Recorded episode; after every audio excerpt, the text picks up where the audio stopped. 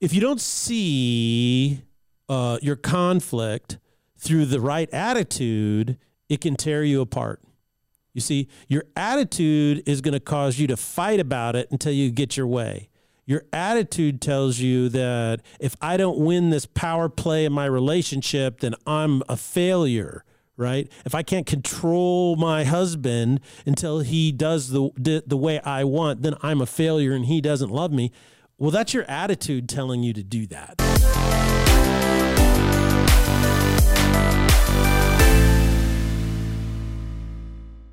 Ladies and gentlemen, welcome to the Salty Pastor Podcast, a podcast dedicated to helping you learn and grow in your faith and your critical thinking skills. The world today will tell you just think what we tell you to think, but we are here to not tell you to do that. We're instead here to teach and guide you to think for yourself so that you can be sure footed and confident in what you believe and how and why you got to that position. So, mm-hmm. my name is Jesse Mayer. I am your host, and we cannot do the Salty Pastor podcast without the Salty Pastor himself, Dr. Douglas Peake. well, greetings, everyone. I'm so glad to be with you today. It's just a great day, it's a great week. We are in a new series on uh, relationships. It's called Storybook Endings, and it's basically that everybody is writing a story, and you can be the villain or the hero. Uh, you can be the protagonist or the antagonist if we're using literary terms.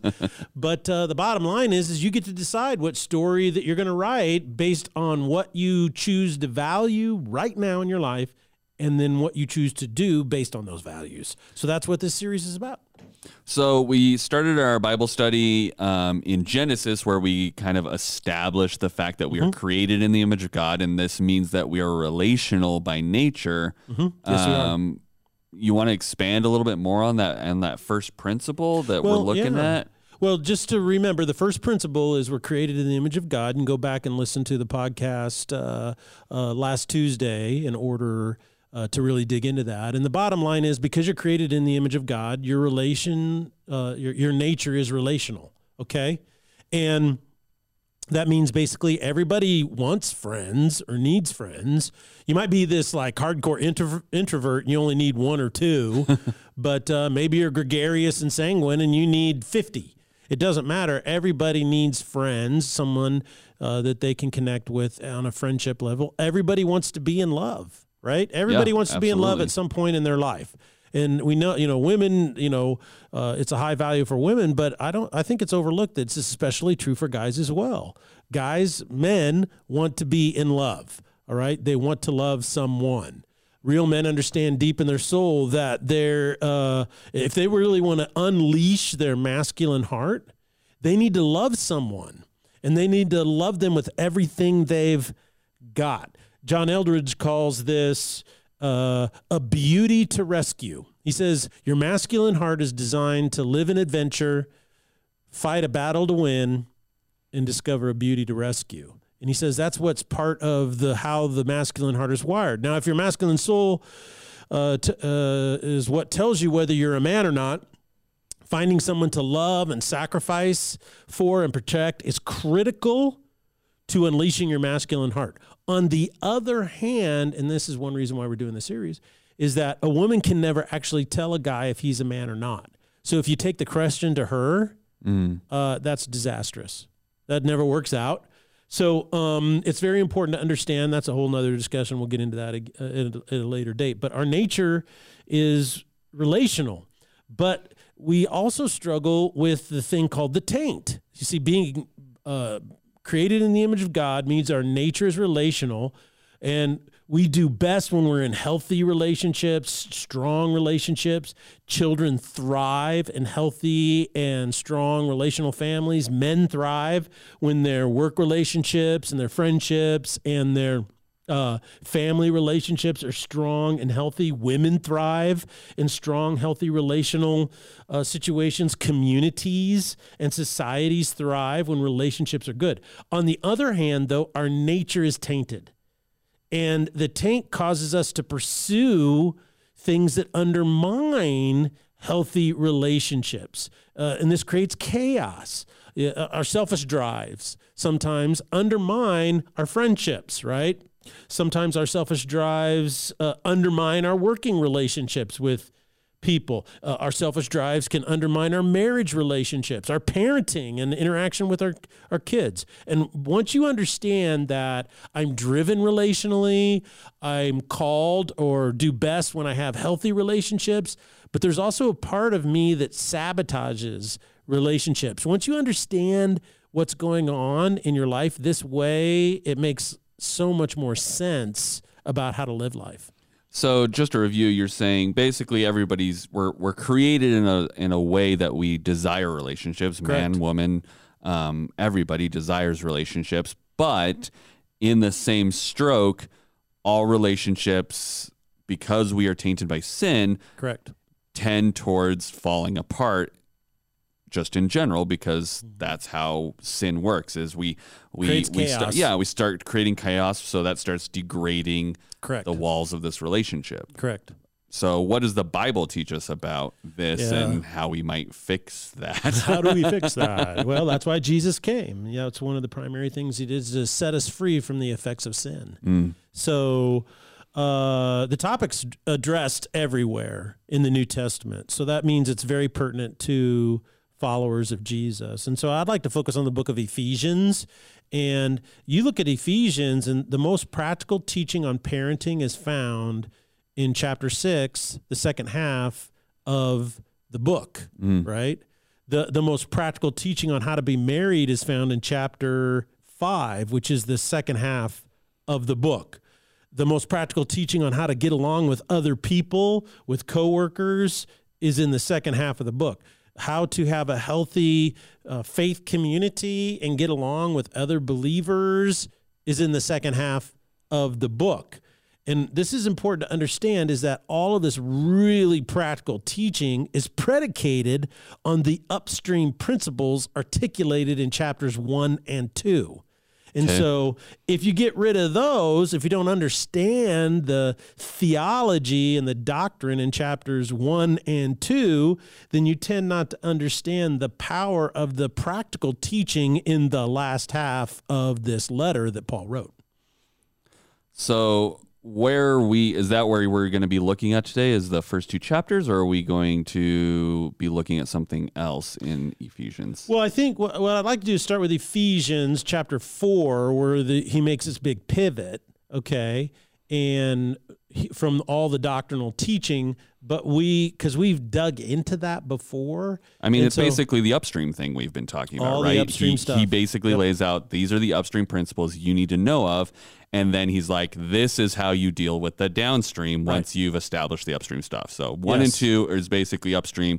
And now we're moving into the back half of the book of Ephesians, where he basically says, here's some downstream things that you might look at. Right, exactly. And so let me begin verse uh, one of chapter four, and you'll kind of notice what he's talking about, okay? Okay. And here's what it says As a prisoner for the Lord, then, so whenever, whenever he talks this way, he's pivoting from everything he just taught, and he's saying, As a prisoner of the Lord, then I urge you. So now he's saying, okay, this is how you should live in the downstream. Live a life worthy of the calling you've received. And the calling that you've received is articulated in chapters one and two. Verse two, be completely humble. so he says, look, you can you need to be humble because if you're prideful, then you don't get the doctrine and teaching in chapters one and two. Right? It's by grace we're saved through faith, this not of ourselves. It's not a result of works, lest anybody can boast. So he says, be humble and gentle, be patient, bearing with one another in love. Make every effort to keep the unity of the Spirit through the bond of peace. There is one body, one Spirit, just as you were called to one hope when you were called, one Lord, one faith, one baptism, one God and Father of all, who is over all and through all and in all. So I want to stop there because first you see a list of human qualities that are necessary for healthy relationships. He says, be humble, be gentle, be patient, bearing with one another in love. So these are qualities that human beings can exhibit, and these qualities always invest, build, and encourage healthy relationships. All right. So that's a really good thing. And what's interesting is that those qualities are biblical qualities. These are derived from God Himself, And yet you can be an atheist who doesn't believe in God, practice those qualities, and you're going to improve your relationships. Well, I mean, you see that even in some of these um, leadership books that are like, yeah. be a better leader or be a better husband or whatever. They they touch on these things, but they're not like they're not they're it's one of those things again where it's like been, been kind of stolen from the bible and then they're yeah. like oh here's this wisdom i have for you and yeah. it's like you just took that out of the bible yeah, really. and just rewrote it yeah it's really not you know your wisdom at all but what what he, what's interesting about this is he jumps down uh, we can jump down to verse 20 because uh, once you go verses 6 all the way through 19 he talks about the church okay. okay. and but but it's verse 20 where he actually talks about how the taint influences then these relationships. So so we all know and just like these people who are always saying write these books that maybe are, are non-biblical they're just saying you know oh servant leadership is the thing. And my my always my the way my brain works is really odd and that is is that when somebody says something the first thing i think of is well where did that come from? Mm. because the efficacy of what you're trying to teach or, or, or you know, postulate is built upon a premise. And everything we do is built on assumptions or unspoken premise. And one of the things is that we, if we ta- don't understand that, then we can really misinterpret, we can really misunderstand, and we can think we're doing a good thing and it's really a bad thing. So I always ask my question, it's a question of derivation. Well, where did that come from? Mm. And every single time someone says, well, servant leadership, and I'm like, oh, goodness gracious, you guys. uh, that, you know, it's so funny because they're saying this is the way business ought to be. And then I go, that is not, that isn't just a Christian concept, that is a uniquely Christian concept. It only is taught in Christianity. And so, you know, to try to secularize it is a joke. You, you can't do it. And here's why. Verse 20, listen to what he says.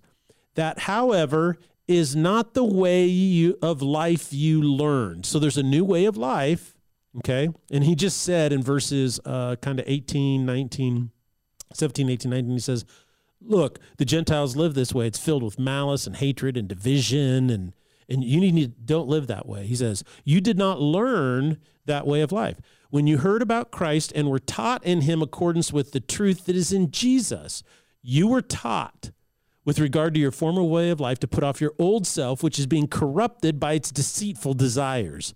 So if if I write a book that says, "Hey, servant leadership is all the rage," and I try to to dilute Christianity and its uniquely Christian principle out of it and say, "Well, just be a servant leadership," you're you're opening up yourself to a toxic environment mm. to be mm. taken advantage of to be manipulated of because there's no understanding of what real servant leadership is and what it does perfect example of this is in parenting you know and that is is that parents exist to uh to educate and to grow and to mature their children and in the 60s and 70s this uniquely christian right ethic of children are our future they're highly valued more important became they tried to dilute it and get rid of the influence of christianity and it became that your children are perfect beings and don't tell them what to do don't give them boundaries don't tell them they ever do anything wrong tell them they're perfect. And what our society did is raise an entire generation of highly insecure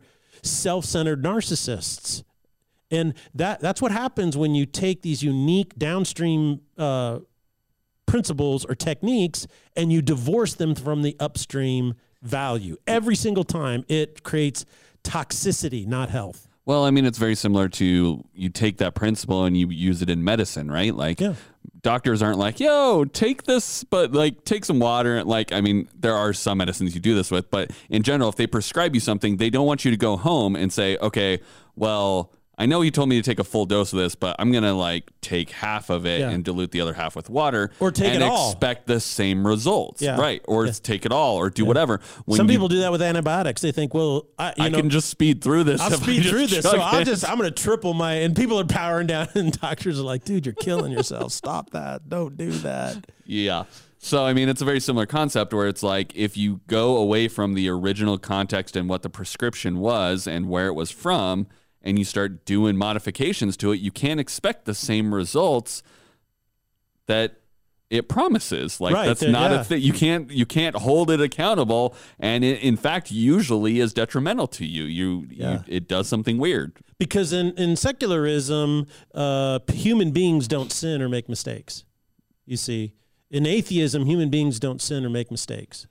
So it's only in Christianity where we say, look, you are created in the image of God. So your there's so many of your drives and your desires and your dreams and your hopes and your aspirations that are a reflection of this image of God in you, right? So when I look at my life and all the things that I want to do and the life I want to live, I look at that as uh, part of being created in God's image. It's awesome. You know, I want my life to matter and I want to be able to go out and make a difference and I want to love people well and I want to have good friends and I want to eat some really good meals and I want to have some really great naps and I want to I want to do I want to have adventures and all this comes from God's image in me, you know. I want to admire beauty. I want to see uh, landscapes I've never seen before. You know, I want to sail a boat across the ocean. I want to fly a plane through the sky. I want to this is all God's image in me, but wh- while I'm pursuing this adventure, I'm pursuing love, I'm pursuing life, I can never forget that I'm tainted by sin and that impacts all of that. See? And that's what he's saying. He's saying, look, uh, he, he's referencing the taint and its influence on our relationships in verses 20, 22, 23 and 24 where he says you're being corrupted by the deceitful desires by your flesh or this part of you that's tainted by sin. So you need to be made new in the attitude of your mind and to put on a new self created to be like god in true righteousness and holiness. So here we see him referencing the taint right? And he says look it's going to influence your relationships. So whenever you pursue love and you want to have an, uh, uh, you you want a romance that lasts a lifetime, you want to love someone really well, and you want it to be just incredible experience. Guess what? Part of you will corrupt that, and part of you can have a new attitude in your mind to create a healthy thing. And so it's very important to understand that our taint has a huge impact on unity or love in your marriage or your dating life or all of these types of things. And notice what he says that you can overcome the influence of the taint by being made new in the attitude of your mind. This is a very short phrase, but it is probably one of the most power packed phrases that Paul writes. You see, the phrase means that there is a mindset, which means you must choose. So it, I must choose to be a good friend, right? If I want Right. friends, I got to choose to be a good friend. I need to, if I want to have a good marriage, I have to choose to value being a good spouse.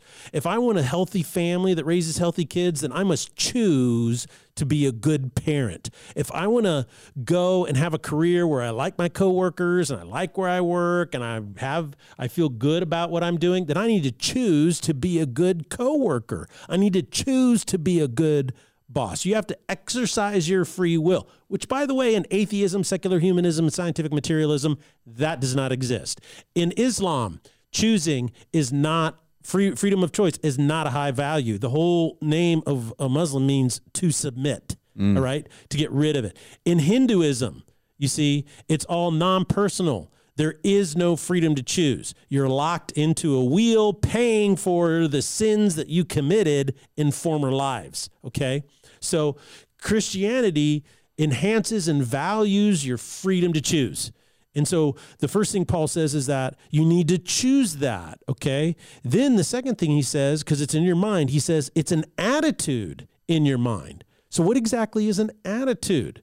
Well, an attitude is a specific frame of reference, or in other words, it's a pair of glasses or lens um, that you see what's going on in front of you through.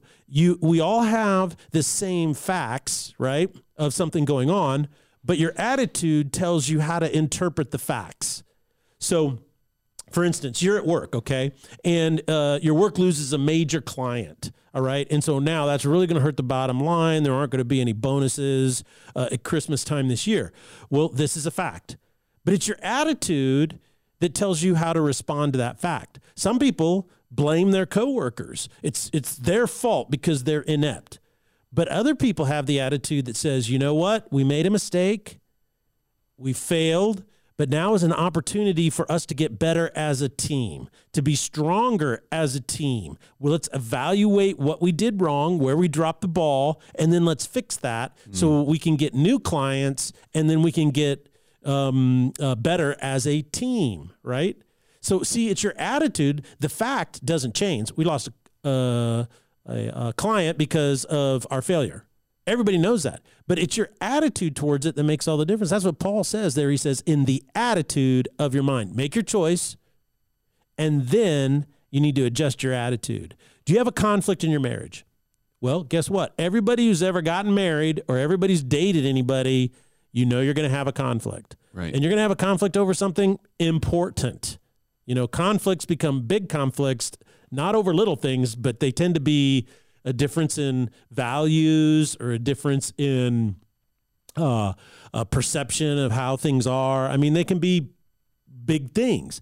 Well, if you don't see uh, your conflict through the right attitude, it can tear you apart. You see, your attitude is going to cause you to fight about it until you get your way. Your attitude tells you that if I don't win this power play in my relationship, then I'm a failure, right? If I can't control my husband until he does the, the, the way I want, then I'm a failure and he doesn't love me. Well, that's your attitude telling you to do that. Mm. It, it's so the key is is that have I chosen my goal, the thing I value, and now am I adjusting my attitude towards that goal? Because you know what? You can say, look, your attitude can easily say, look, we obviously have a conflict. We do not see eye uh, to eye on this. So what what can we choose to resolve this in a way that pulls us together instead of pulling us apart? You see, that's an attitude that you you say is that yeah, we have a conflict over this. Let's try to resolve it in a way that makes us partners instead of antagonists against each other. So Paul packs a bunch of power in that. He says, "Put off the old self, the in the how taint the taint influences your your romantic relationships or your coworker relationships or your friendships, and then ask, how do we resolve this conflict in a way that pulls us together and strengthens our relationship instead of pulls it apart. Because what, what the society does is lies to you and says, well, guess what? You're perfect, and all you got to do is find perfect people, and then you're going to be really happy because your relationships will be perfect. Mm. That's just a bunch of baloney. It's just not true because we're all imperfect. We've all been what? Tainted. Right. Right. So a lot of times our dreams and aspirations are are good because they're a reflection, right, of God's image in us, but the taint comes in and warps those instead of pulling them towards a health and towards beauty and towards love and patience and and kindness and just all this wonderful stuff that causes human beings to thrive uh, the taint comes in and wants to pull it towards chaos and conflict. Uh, it wants it's called entropy. You know, things break down over right. time. They they fall apart. So. Uh, if you have a teenager and your teenager and you are not getting along, there's a big problem. Well, your attitude is going to determine how you approach this problem. You see, that's a big deal. So, so he says you must put off your old self and you must be made new in the attitude of your mind. Okay? So, how are you made new in the attitude of your mind? Look at verse 24. He says, by putting on your new self, which is created by God in true righteousness and holiness.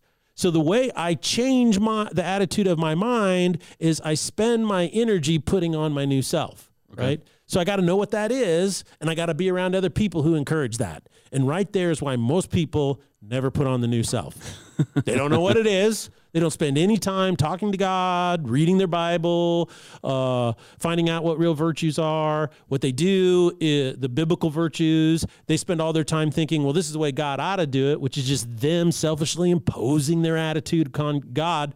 Never works. Never works. It just causes frustration and aggravation in your life. And he says, but the way you become healthier, the way you become a better friend, a better person to date, a better dater, a better married person, a better lover, a better parent, a better friend, a better boss, a better coworker is by learning how to put on the new self. So you got to know what it is and then you got to start doing it. And then he gets in verse 25 really specific. Okay. Look at what he does in verse 25. He goes, Therefore, each of you must put off falsehood and speak truthfully to your neighbor, for we are all members of one body. In your anger, do not sin. Do not let the sun go down while you are still angry. Do not give the devil a foothold. Anyone who has been stealing must steal no longer, but must work, doing something useful with their own hands, that they may have something to share with those in need. So notice what he says. You must be made new in the attitudes of your mind by putting on your new self. Okay, well, how do I put on my new self? He goes, Well, you must put off falsehood and speak truthfully to your neighbor. Now, here's a verse that I often hear quoted completely out of context. People with a teaching gift, a preaching gift, sometimes a prophetic gift, use this j- verse to justify their abrasive behavior and how they treat you, right? Right. I've got a truth for you, and I'm going to go. You need to hear this. I know you don't want to hear it, but let me tell it to you. You know, the Bible says that we need to speak truth to one another in love. And I'm like, yeah, you don't have any idea what Paul's talking about in Ephesians 4:25. He says each of you must put off falsehood. Well, whose falsehood are you putting off? You're supposed to put off your own. Right. This is not put off other people's falsehood. Yeah. Is not what he says. Yeah, he's saying you need to put off your falsehood and then speak truthfully to your neighbor. Okay? So so what's interesting here is what he's saying is I have to start with self-evaluation. I have to ask myself, am I mad? Am I annoyed? Do I have a right to be? Um, wh- why is this bothering me so much? Do some self evaluation first. This is why we do the Lord's Supper every week because it says in 1 Corinthians, Paul says, whenever you practice the Lord's Supper, a man must examine himself. So whenever I, whenever you're practicing communion every week, that is a very important point of worship for you to say, okay, where did I get mad? And I should have been mad. Were my expectations unrealistic? Why, why does this situation bother me so much? Self reflection, self examination is the path to freedom, happiness, and joy. People who are unable to self reflect, unable to examine their own motives, are people who are miserable. They're mean. They're angry. They are locked in the taint and its effect on all of their relationships. So listen to the power of Paul's words here. He's teaching us the actual path to freedom and to joy and to healthy things in our families and our marriages and our in our places of work and all across the board. He says, and that's why he talks about anger immediately after this. You see, if we don't know ourselves and where we are at, guess what? We're always angry. You know, we have expectations of others that are never met. We're angry. We mm. have expectations of God that are never met. We're angry. So, one of the things is that we can be perpetually blaming others, perpetually feeling like a victim, uh, even a victim of God, because God, you're all powerful. Why don't you fix this and save this? But this verse contradicts that attitude. It says that attitude is not a biblical attitude. This is why he immediately addresses anger, because anger is always a secondary emotion. People are not aware of this, but it's a it's not a primary emotion. It's always secondary to an initial uh, emotion, like mm. maybe rejection or hurt or disappointment, and then we get mad, right? Or injustice, you know, and then we get mad. You see, it's a secondary emotion. And this is what self examination does, laying aside falsehood, is it allows you to find your original or the primary emotion first. And that that's what it does is it really helps you. So, and now listen to how he kind of ha- ends this off, which I think is really strong. Verse 29. Do not let unwholesome talk come out of your mouths, but only what is helpful for building others up according to their needs, that it may benefit those who listen.